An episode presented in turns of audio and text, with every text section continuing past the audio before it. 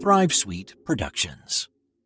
And welcome to This Day in Sports History. It's January 20th, and on this day in 1968, it was the game of the century in college basketball. Now, there are a lot of events throughout history that use this type of hyperbole the trial of the century, the storm of the century, the crime of the century, just to point out a few. But a lot of times, when put under a microscope, those events mm, lose a little luster. But with this game, it not only lived up to its billing and the attention that it got, but it was a landscape altering game in the history of college basketball. It was top ranked UCLA taking on number two Houston in the Houston Astrodome, which at that time was known as the eighth wonder of the world. The game was moved to the Astrodome to accommodate a large crowd. The Cougars typically played their home games on campus in a 5,500 seat arena. On this night, there would be more than 52,000 in the seats and millions more watching on television in more than 100 different television markets. This was the first nationally televised college basketball game in an era when televising games was in its infancy.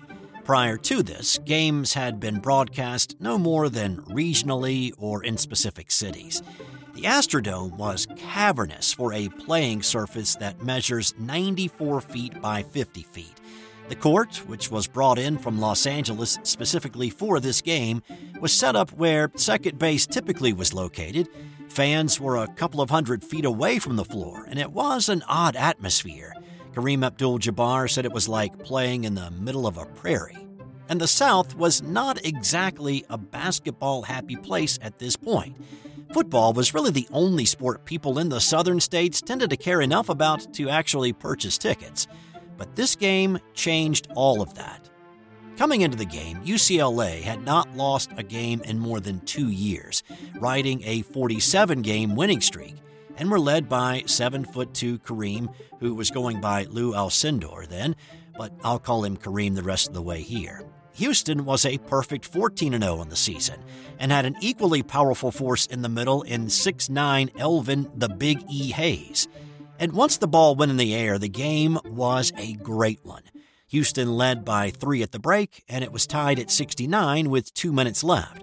Hayes sank a pair of free throws, and the Cougars held on to win 71 69, snapping UCLA's winning streak. Hayes had his best night as a collegian with 39 points and 15 rebounds. Kareem finished with 15 and 12. But here's the thing, and this is not to provide an excuse, but rather to shed some light. Kareem had suffered a scratched cornea eight days earlier in a game against Cal. He had spent four days in the hospital and missed the two games leading up to this one. This game was much more than a novelty, it was a sea change. Prior to this, the only time you could watch college basketball really on television was the postseason, and even then, it was limited and might not be live. This game showed that putting college basketball on live television, in the Deep South even, proved that people all over the country would tune in.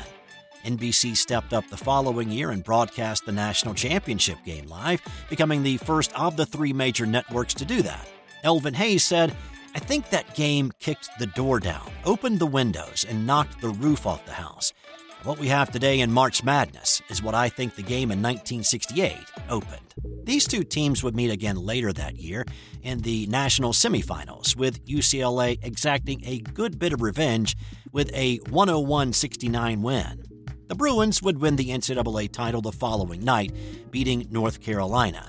But the game that most people talked about that year, and even still to this day, happened on this night in 1968. Also on this day, in 1996, Fox Sports debuted the FoxTrax hockey puck in an effort to help television viewers follow the action better. The glowing hockey puck had mixed reviews. For one, the puck was heavier than normal pucks due to the electronics inside. It also was battery powered and had to be changed out a few times throughout the game. Hockey purists weren't big fans, and the innovation died when Fox lost the NHL TV rights after the 99 season. And in 1980, the greatest and most beloved Super Bowl commercial of all time played to an audience of 105 million people. The Mean Joe Greene Hey Kid Catch Coca Cola commercial debuted in the fall of 79, but it wasn't until this day that it became an instant classic due to the large television audience. The commercial took two days to shoot because, as Mean Joe said later, I drank 18 Cokes and couldn't stop belching after every one and couldn't deliver the line. That's all for today.